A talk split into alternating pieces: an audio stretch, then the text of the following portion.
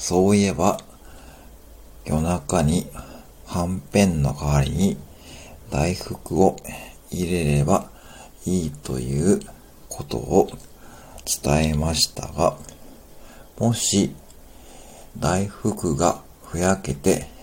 中のあんこが出てしまった場合には、ぜんざいかお汁粉で、出汁ぜんざいとか、出汁お汁粉で売れば大丈夫です。